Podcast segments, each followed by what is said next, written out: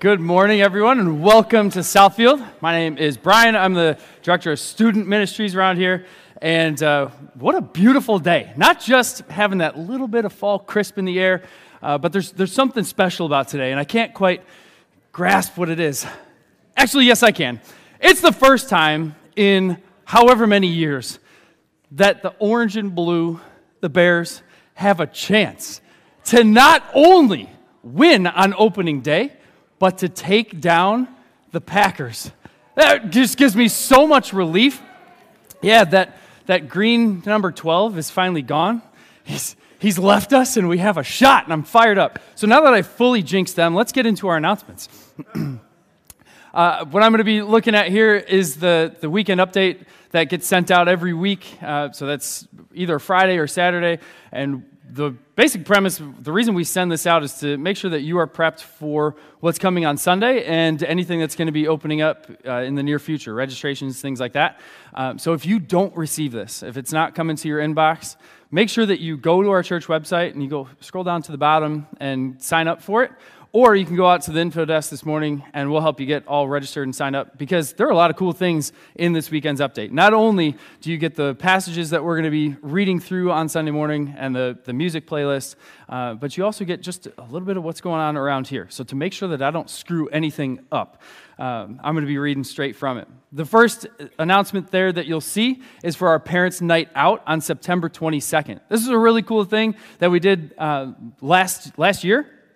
And it was an opportunity for parents that are outside of our Southfield family to come and drop their kids off for a little while so that they could go either get some rest, some much needed uh, nap time, or uh, go out to dinner and, and hang out and have that time just to relax and be child free for a little while. And I'm starting to learn the incredible value of having child free moments, um, being a new dad myself. Now, the, the cool thing about this time around, we are encouraging Southfield families to take advantage of this. So if you want to drop off your kids for that evening, that's a really cool thing. What we're going to ask you to do is then invite a family member, a neighbor, a coworker, or someone else who has kids to do the same.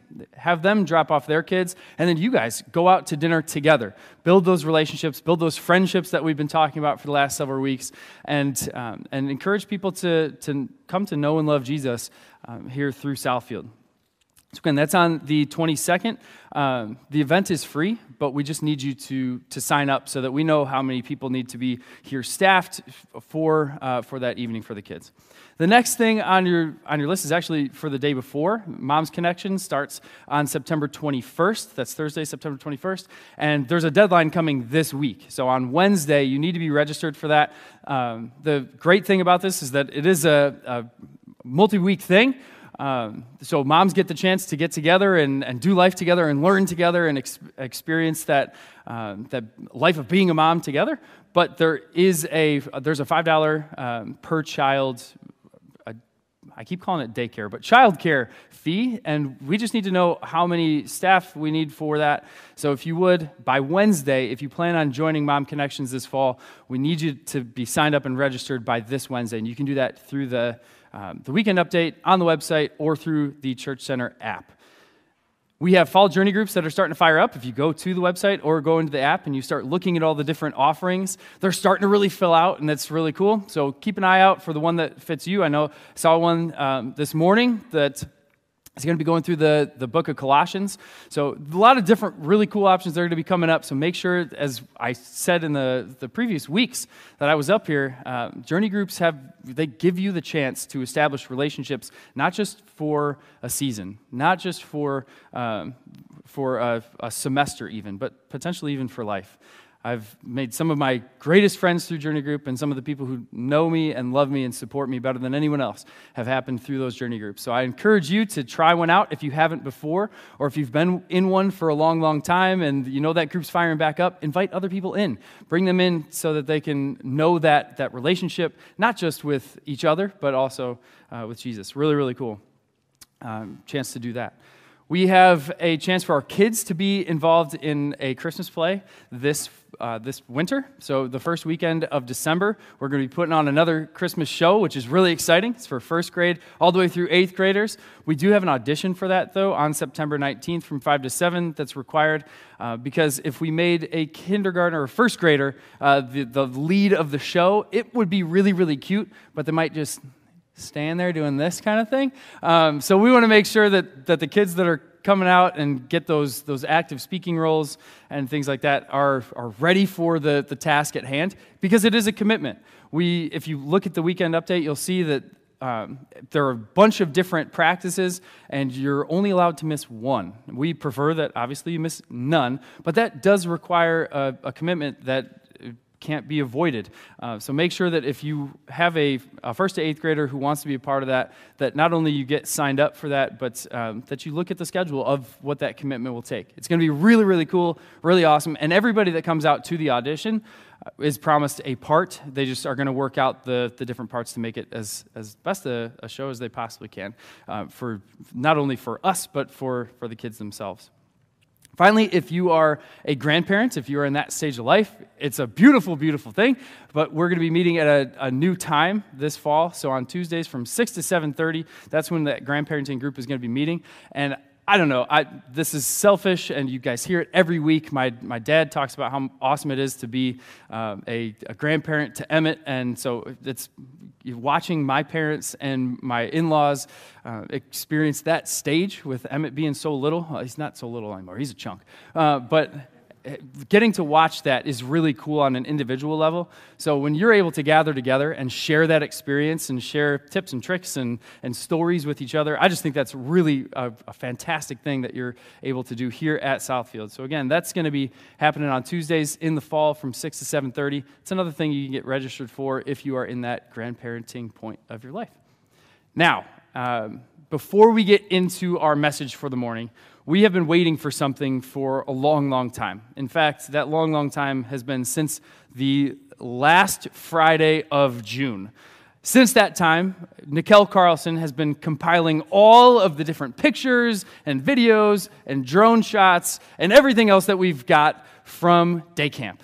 And she has done an excellent job, an absolutely incredible job of putting together our camp video. So, today, this morning, we are going to get the debut of our Day Camp 2023, Quest 2023 video. So before we get into our message, let's check that out.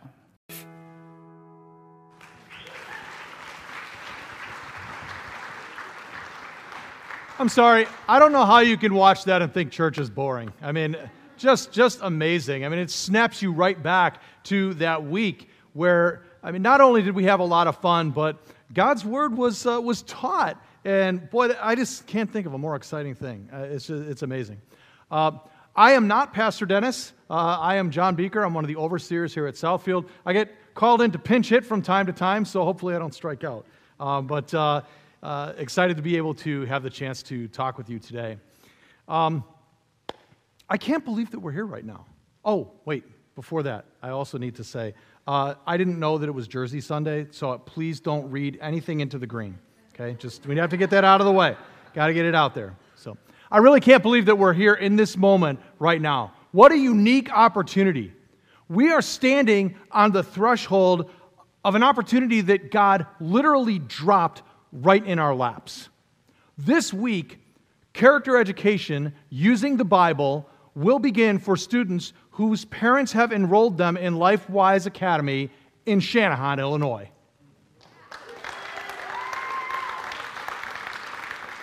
It's amazing, uh, absolutely amazing. And I think that some of the words that describe the sentiment for many of us right now would be incredulous, awestruck, thankful, and, and just amazed. Uh, the sense that, that we have kind of brought to mind for me a letter that Jesus wrote uh, to the church, that Jesus had the Apostle John write to a church in the book of Revelation. Maybe you've heard this before, maybe not, but check out these words because I think it accurately captures uh, kind of where we are. Jesus says, Write this letter to the angel of the church in Philadelphia. This is the message from the one who is holy and true, the one who has the key of David. Clearly, this is Jesus.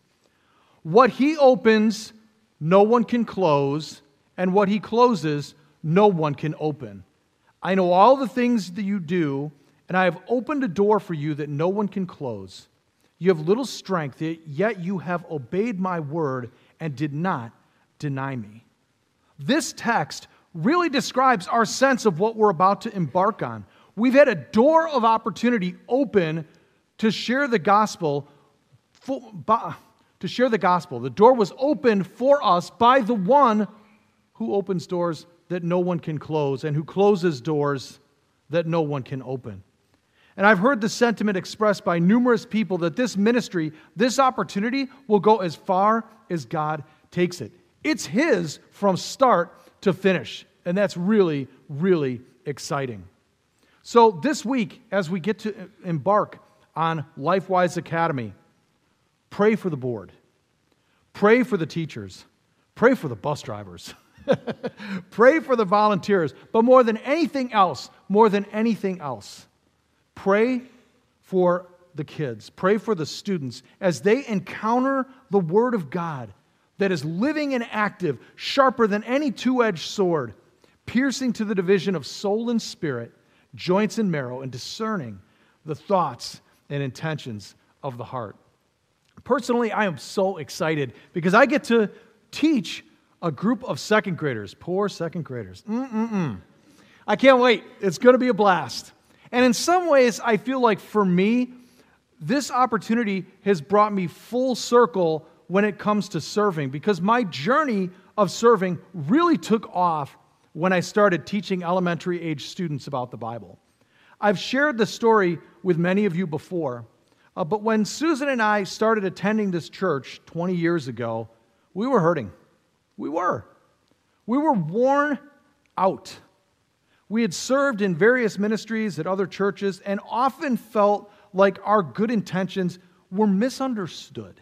Uh, and it left us, uh, left us worn out, left us hurting, uh, left us in a place where we wondered whether or not we should engage in serving again. Because, I mean, after a while, you start to wonder is it me? Maybe it's us. Maybe it's not what, you know, what's happening. Maybe it's just us. We're the problem. So when we came here, we fully intended on attending. And that was pretty much it. We were going to show up, uh, but we were not going to get involved. Um, but that's not the road that God had for us. Pretty immediately, we found ourselves teaching a group of elementary school age children, and I was completely overwhelmed. I was beside myself. I was terrified. I felt ill equipped, unskilled, untrained, which is really ironic because if you look at what 2 Timothy 3:17 says, it tells us it's not about training. It was never about the training. It's about God's word. It says all scripture is breathed out by God and is profitable for teaching, for reproof, for correcting, for training in righteousness. Why? So that the man of God or the woman of God may be completely equipped for every good work. To be sure, being prepared is important, but the text says that our equipment is God's word, not our own skills, ability, and training. Any good work that we can do starts with God who equips us to serve Him through His Word, His living Word. The equipping that we really need is His Word. No matter where you are right now, no matter where God has you planted right now, be encouraged.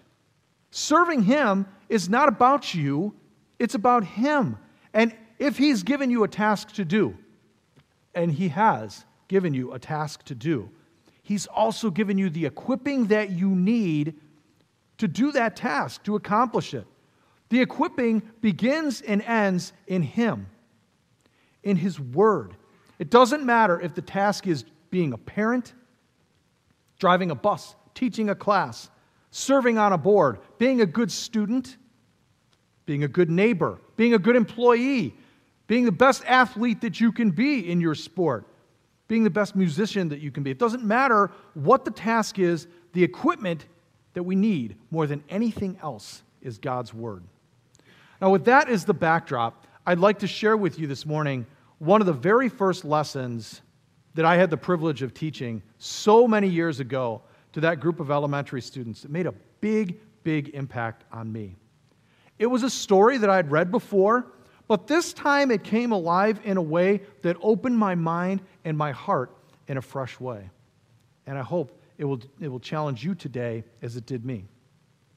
The text comes from very early in the Bible, very early, Genesis chapter 4. So this is pretty immediately after the fall of man. Adam and Eve have eaten the forbidden fruit from the tree of the knowledge of good and evil, and they've been banished from the Garden of Eden. They're out. Chapter 4 is sort of like the beginning of the rest of the story, like the post fall story, if you will. It's a story that has six parts an introduction, a dilemma, a confrontation, a window of opportunity, a choice, and then finally, an epilogue. The introduction starts out with hope and with promise. Let's take a look at the text. Genesis 4 starts out like this Now Adam had sexual relations with his wife Eve, and she became pregnant. When she gave birth to Cain, she said, With the Lord's help, I have produced a man. Hooray! Later, she gave birth to his brother and named him Abel. When they grew up, Abel became a shepherd, while Cain cultivated the ground. The introduction provides the backdrop for the rest of the story. So, so far we've got Adam and Eve who now have at least two boys. There could have been more, and there could have been girls born to them as well. The text only mentions these two, Cain and Abel, but it does not preclude the possibility of others. What we know for sure is that they have at least two boys, Cain and Abel. And these two boys grow up to do very different things. Abel becomes a shepherd, while Cain becomes a farmer. The text goes on to say, when it was time for the harvest, Cain presented some of his crops as a gift to the Lord. How nice. Abel also brought a gift, the best portions of the firstborn lambs from his flock. The Lord accepted Abel and his gift, but he did not accept Cain and his gift. This made Cain very angry, and he looked dejected. This part of the story is the dilemma. Now that Cain and Abel are grown, there is clearly some expectation that they will bring an offering of worship to God. Ah, but what to bring? What to bring? What indeed? What exactly happened here? Abel brought an offering to God, and Cain brought an offering to God. Each of them took something that belonged to them and gave it to God. But God's response to the two offerings is very different. On its face, it sort of looks unfair, doesn't it? Abel's offering is accepted, Cain's offering is not. Why not? They both gave something. Shouldn't they both be accepted? How are we supposed to make sense of this? Well, we know that God is not arbitrary or capricious. If Abel's offering was accepted, there had to be a reason why it was accepted. And if Cain's offering was rejected, there had to be a reason why it was rejected. Some scholars say that the difference may have been that Abel offered an animal sacrifice, which would have resulted in the shedding of blood, whereas Cain did not.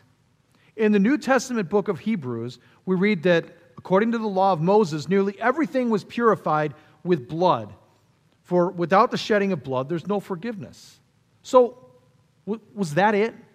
Did it have to do with the shedding of blood as a sacrifice for sin? Was it that Cain brought produce instead of a live sacrifice? Abel brought meat, Cain brought fruit salad?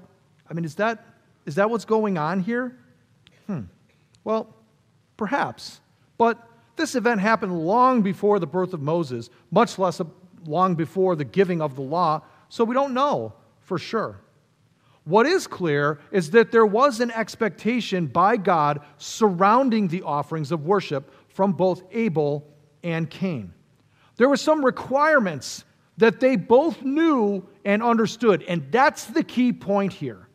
They knew they understood what God wanted. This becomes really, really clear in the next couple of verses that we'll look at in a moment, where we see that this was not just simply an oversight by Cain.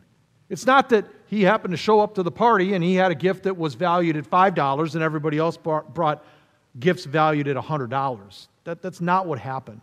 This was not a mistake, it wasn't a goof. It was a clear, conscious, deliberate choice. And I think we gain really good insight into why Abel's offering was accepted while Cain's offering was rejected by carefully looking at the description of what they brought. Abel brought to God the best portions of the firstborn of his flock. Abel brought God his first and his best. Abel offered to God the best that he had to give of the firstborn lambs of his flock. Firstborn, not middleborn, not lastborn, firstborn. If we were to think of Abel's offering as a meal that he prepared to serve to God, it would be as if he gave God the choice cut, the first cut of the main course. If he were sitting at a table with God, it would be as if he cut God's portion first, plated it nicely, and served it to him.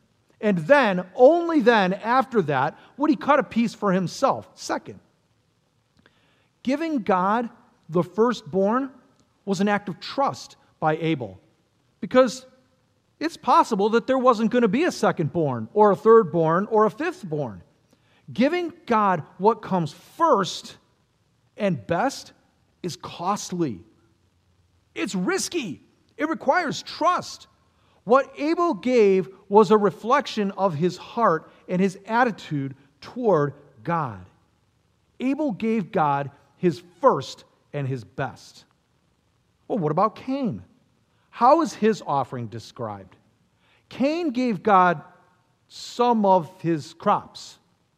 Let's compare those phrases for a second.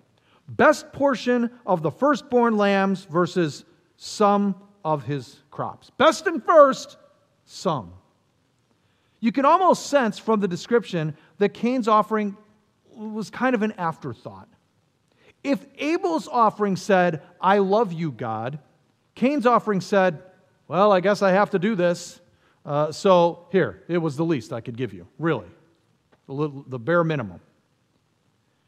If we were to think of Cain's offering as a meal that he prepared, it would be as if he completely forgot that God was coming over and ran to the fridge, found some week old, sad Brussels sprouts, and served them up cold. He didn't even microwave them, didn't even put any butter on them.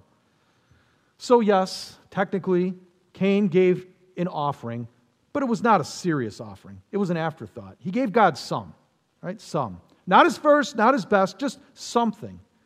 Now imagine you were sitting at that meal. Would you feel honored? Would you feel valued, loved, respected? I suspect not.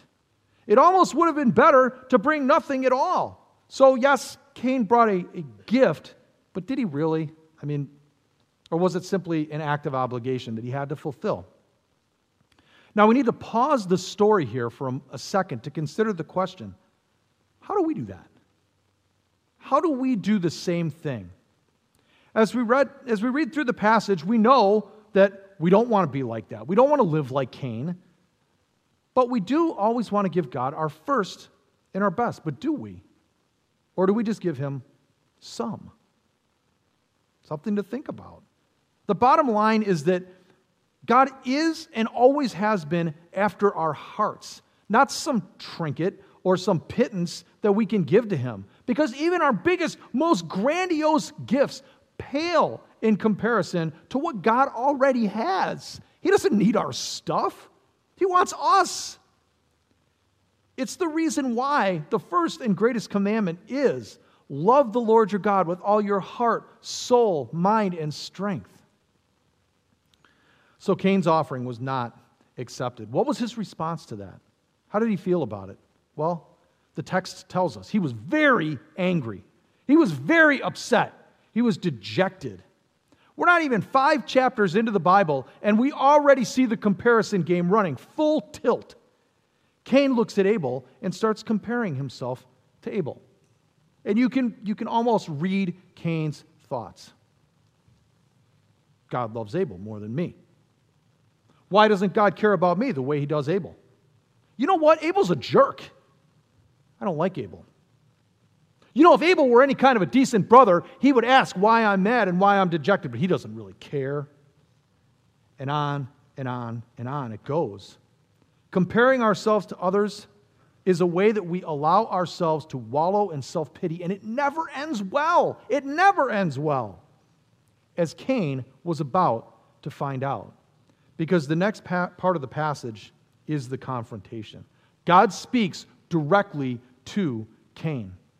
And he says, Why are you so angry? Why do you look so dejected? You will be accepted if you do what is right. But if you refuse to do what is right, then watch out. Sin is crouching at your door, eager to control you, but you must subdue it and be its master. Great questions. Why was Cain angry? Why was he so mad? Was he really angry with Abel? Or was it simply that he was embarrassed? That he didn't do what he knew was right. And he was upset that God called him out on it. This section reveals that Cain knew. It wasn't confusing. He knew what was right, he knew what to offer. He simply chose not to do it. And if we look closely at this passage, we see something remarkable about God. There is mercy here that God extends to Cain. There is an opportunity to do the right thing. The confrontation is not simply God putting Cain in his place, but an offer of the very same acceptance that he craves the very same acceptance that Abel enjoyed if Cain did what was right. God was ready, willing, and yes, Abel, sorry, to offer that acceptance to Cain. But Cain had to make a choice. Now, God didn't just challenge Cain to do the right thing, He also lets him know what will happen if he persists going down this reckless, godless path. He gives Cain a glimpse of what's happening on the heavenly stage that Cain doesn't really see. He opens Cain's mind to the reality that there is a war going on between sin and righteousness, and Cain is caught in the crossfire. He's caught in the middle of it. God gives a graphic description of sin, literally laying in wait for Cain, hiding, crouching, silently sneaking ready to pounce at a moment's notice. It calls to mind the words of 1 Peter, where Peter writes right, to, to us, to the church stay alert, pay attention, for watch out for your great enemy, the devil. He prowls around like a roaring lion, looking for someone to devour. The warning could not be clearer. Cain, you are in danger of great disaster if you don't get a hold on your anger and repent. And the last verse is so powerful, right? Sin is, is crouching at the door of your heart, eager to control you, but you must subdue it and be its master. This is a question of control. Will Cain be controlled by his sin, or will he turn to God, repent, and do what is right? And God puts the responsibility squarely on Cain's shoulders. The message is clear, the right choice is plain, but it is really up to Cain as to what he's going to do. This part of the passage is, is fascinating because it shows the value that God puts on our free will. God could have easily made Cain do the right thing, but that is not what he did. He did not force Cain to make the right choice. He simply offered the right choice and then let Cain do what he would. God does the same with us today. We are just like Cain in that sin crouches at the door of our heart too, eagerly desiring to control us, to take us captive, to take away our freedom, and to make us miserable. Sin lies to us tells us that happiness, meaning, and satisfaction can be discovered by following our own appetites and desires. And it leads us down the primrose path, lying every step of the way that it can deliver to us the things that we want, all the while knowing that its main goal is to draw us away from God, away from peace, and away from the love that God has for us. God, in stark contrast, doesn't offer us a truth, He offers us the truth. Jesus referred to himself as the way, the truth, and the life. God's challenge to Cain is the same challenge that he gives to us, warning us that sin wants to own us, but we must become its master. And the only way for us to do that is to use the power that God offered us in the person of his son, Jesus Christ, to overcome it. That's how we win. That's how we succeed.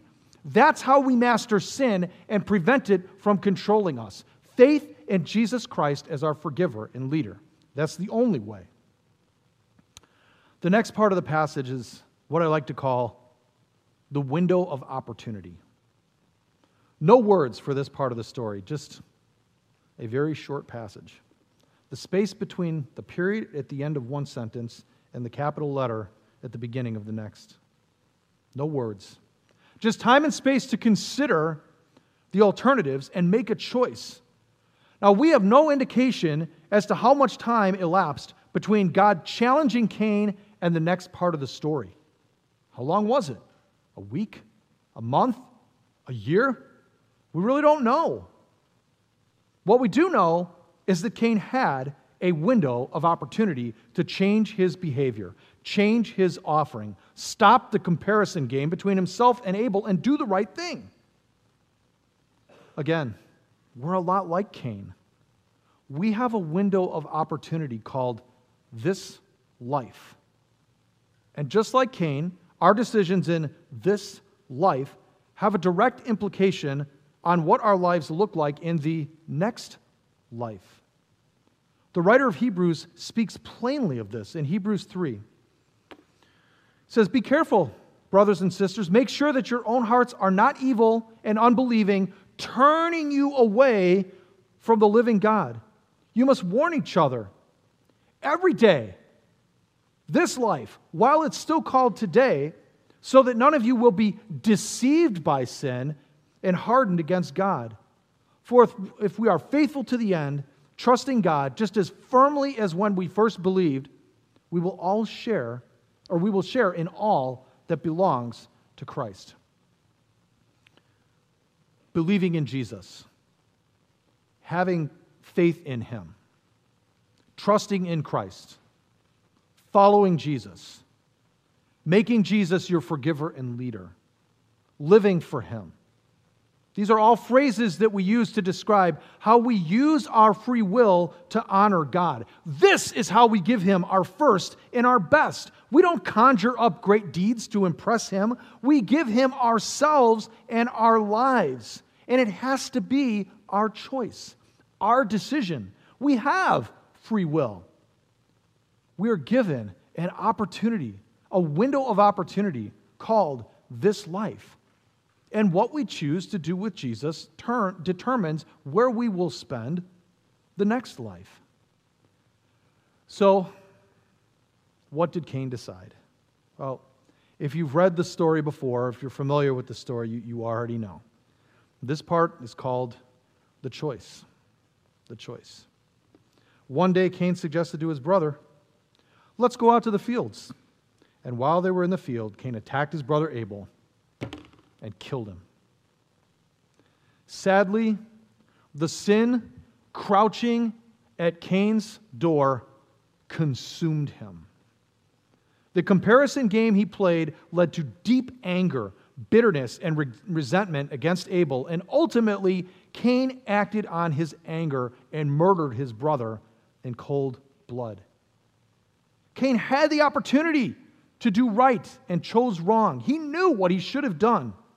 The issue was not lack of information, but rather a lack of transformation. And the same happens to us today.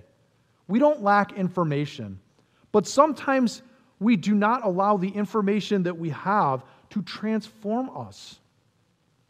Romans 12, 2 teaches us that we're supposed to, we're not supposed to be conformed to the pattern of the world. We're supposed to be transformed by the renewing of our mind. Like Cain, we were sinful at birth. But thank God we don't have to stay that way because God offered us His first and His best. He gave us His Son, Jesus. He gave us Himself. And faith in Him is the start of living a transformed life.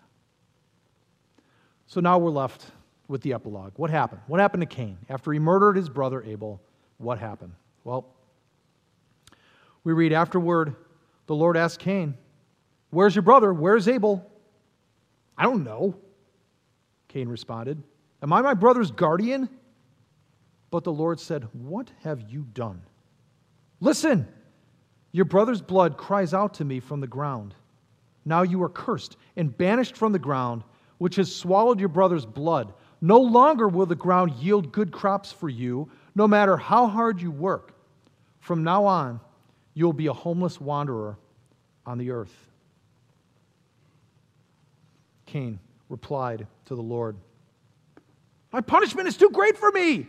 You banished me from the land and from your presence. You've made me a homeless wanderer, and anyone who finds me will kill me.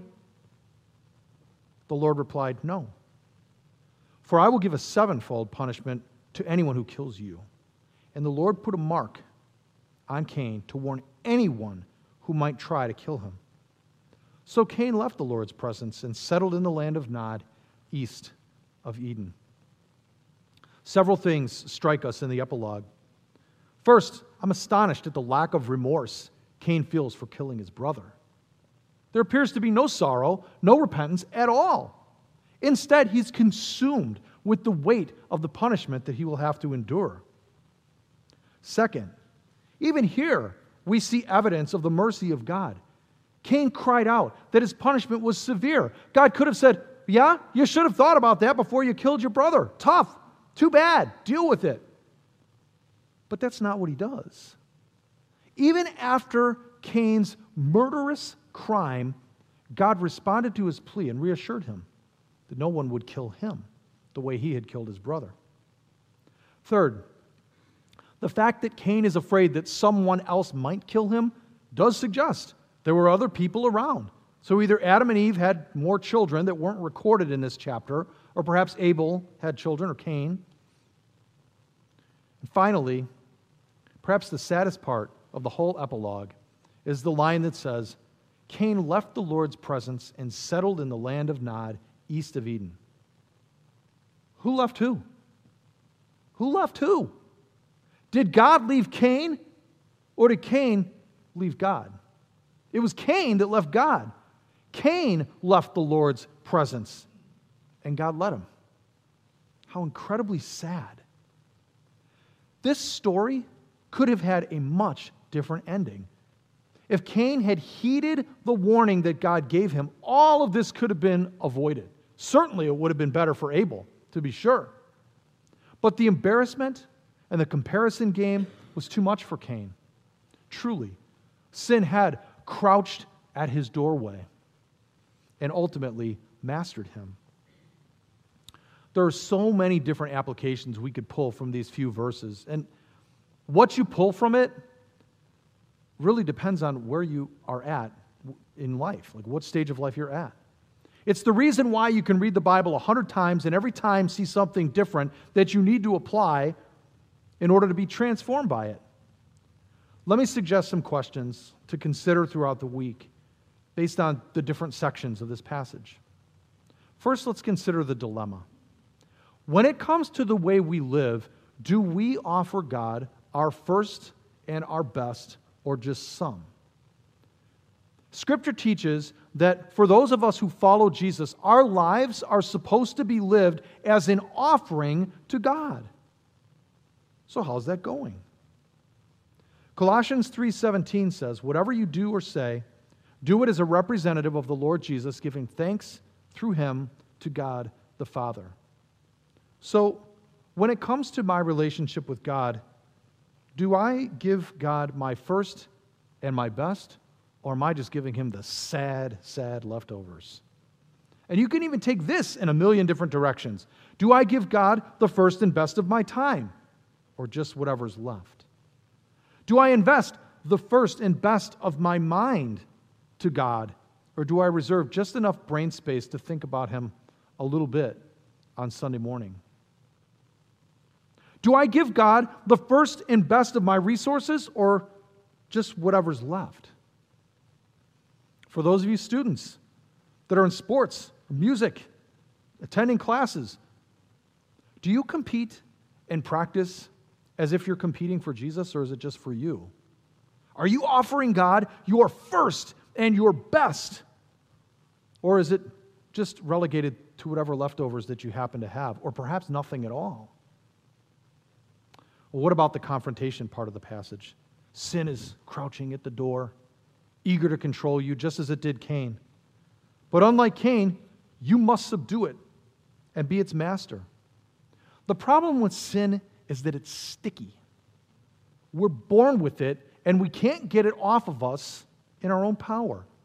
We need God to rescue us from the sin that crouches at our door that wants to control us. So the question is Who's running the show here? Who's running the show in my life? Who's calling the shots? Is it God or is it me? Struggling with sin is an ongoing battle for those who are in Christ. But for those who are without Christ, it's hopeless. we need God to rescue us. We can't do it on our own. Deliverance only comes through submission to God through Jesus and ceding control of our lives to His Holy Spirit. That's how we win.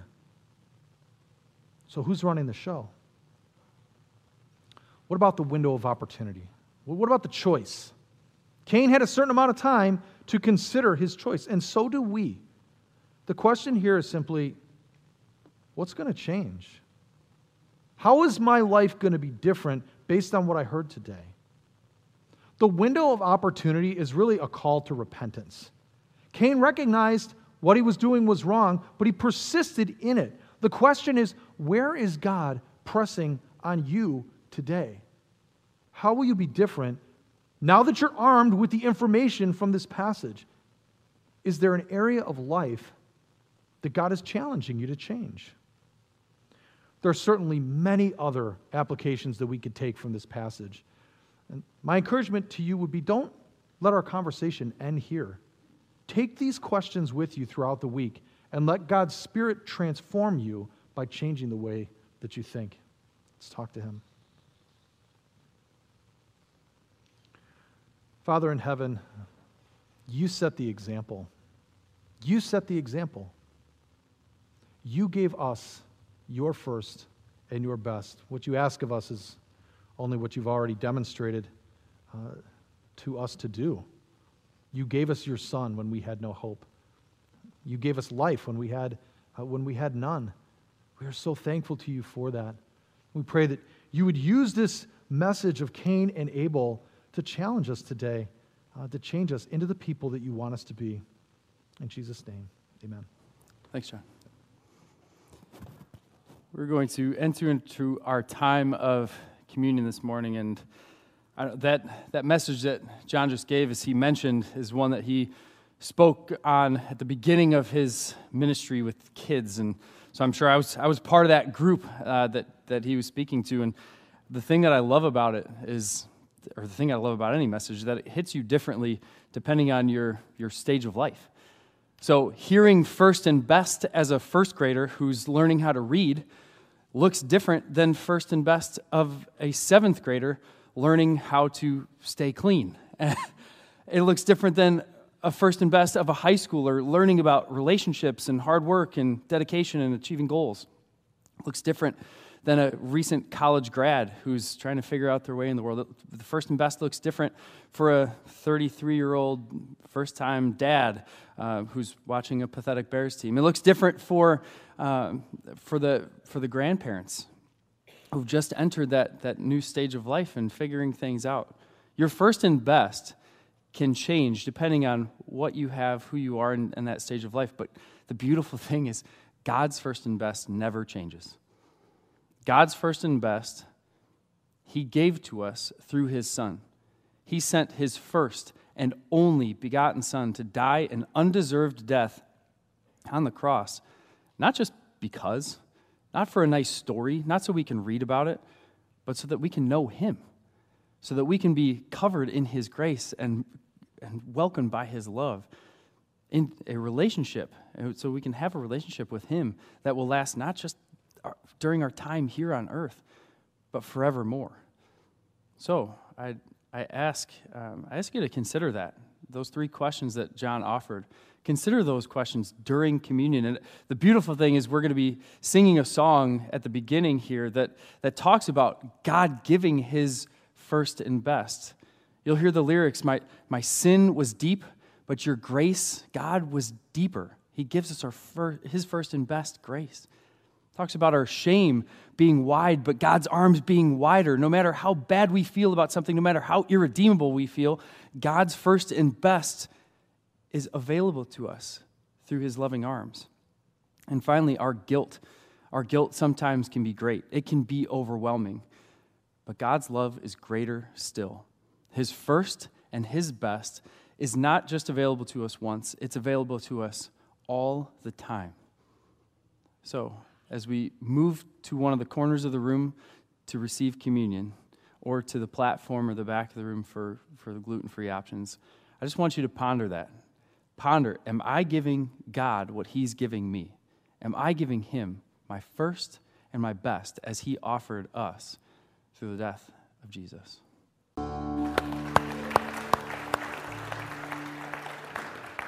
We all have these different roles in life, right? And we, we all expect the first and best of whoever we're with. As a teacher of junior high students, I always expect the first and the best out of my kids when they're taking notes, doing tests, or whatever they're doing. As a coach, as a cross country coach, I expect the first and the best effort out of my kids each and every day at practice and races and everything. And, and it's really, really, really easy to get frustrated when you see someone else that you demand the first and best from, not giving their all. Sometimes you want to just grab them by the cheeks. There's so much potential in you. What are you doing? God could do the same to us. God could look at us and say, grab us by the cheeks. What are you doing? In fact, he could be so frustrated with us by not giving, by us not giving him our first and best. He could take us like a little paper football and flick us. But he chooses not to. He chooses not to. Now, the goal of this week, I want you to think about those three questions that, uh, that John offered. First, are you giving your first and best? And part of what I want you to, to settle with is that it doesn't always work out. When you give your first and best, you're not always rewarded. Abel, after giving his first and best, was killed by his brother unjustly. However, Abel did what God commanded, he gave his first and best. Consider that second question Who's in charge in your life? Is it you? Is it your boss? Is it your schedule? Or is it God? Think about that. Work through that this week, maybe with you and your spouse, or you and your friends, or you and your family. Work through that question. And finally, consider the question what's going to change? I know when I get home, I'm going to write that on my mirror. Sorry, Riley. I'm going to write that on our mirror, not in permanent marker, I promise. What's going to change? How am I going to, in the different roles and different positions that I have, how am I going to work towards giving my first and my best even more than what I have been so far? So, um, I hope that you get to enjoy the rest of today, and let's hope that the Bears give us their first and best as we take down the Packers this afternoon. All right? Have a great week. We'll see you next Sunday.